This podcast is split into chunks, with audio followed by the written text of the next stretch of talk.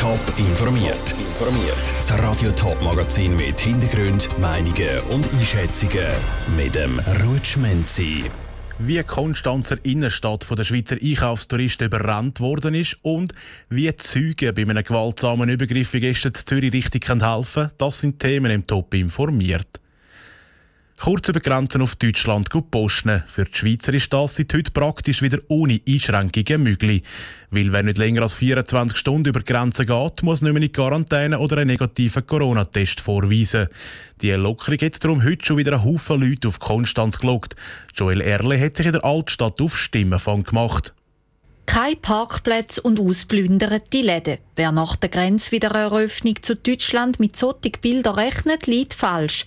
Der große Ansturm auf die Läden in der Konstanzer Altstadt bleibt aus, zumindest heute. Trotzdem, der ein oder andere Schweizer zieht es heute am ersten Tag nach den Lockerungen ins Deutsche ein einen Ausflug machen und dann haben wir gedacht, ja, jetzt kommen wir wieder auf Deutschland und dann sind wir halt übergekommen, ja.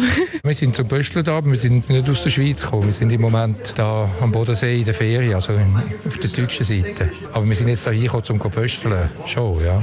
Wir waren im Veloladen in Kreuzlingen und dann haben wir gedacht, wir kommen hier über um ein Glas essen und Konstanz anschauen, wenn es offen ist. Warum nicht? Viel Kundschaft aus der Schweiz hat Doxana Bischof in ihrem Schuhgeschäft. Sie hat Freude, dass heute wieder mehr Schweizer dort die Gassen von Konstanz schlendern. Ich spüre, dass es einfach jetzt mehr Bewegung und ich habe schon ein paar Kunden hier im Laden, meine Stammkunden aus Schweiz und natürlich, das dauert ein bisschen. Ich denke, dass diese Information auch nach Schweiz kommt, dass die Kunden dürfen kommen, aber ist es schon mehr mehr Bewegung in der Stadt. Gerade gegenüber von ihrem Geschäft hätte Sandanel Andelino einen Glasseladen. Auch er ist froh, dass seine Kundschaft aus der Schweiz wieder rum ist. Also wir erleben das hier sehr positiv, weil die Straße eigentlich ist wieder belebt. Wir haben wieder Leute da. Die Leute sind wieder fröhlich drauf, wieder Gesichter, die lächeln. Das ist gut. Und die Leute kommen dann zu uns besuchen, wie normal. Unsere Stammgäste sind wieder zurück. Piano, Piano, pendelt sich das wieder ein, so wie gewohnt.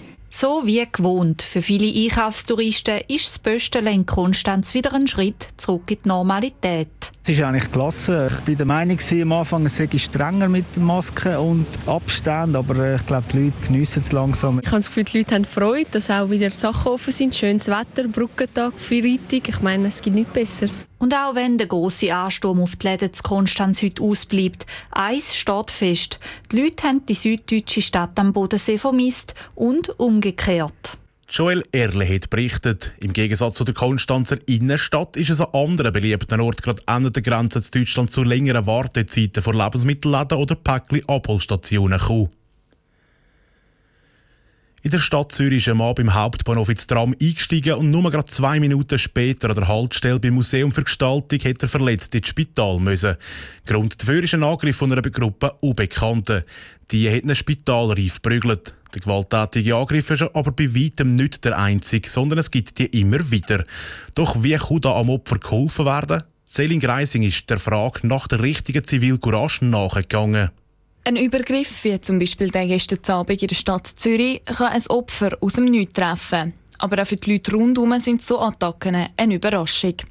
Für die, die solche Angriff beobachten, gilt grundsätzlich, handeln, sich selber aber nicht gefährden, sagt Melanie Wegel, Dozentin für Kriminalprävention an der ZHAW. Gerade zum Beispiel in Trams gibt es immer eine Notrufstation.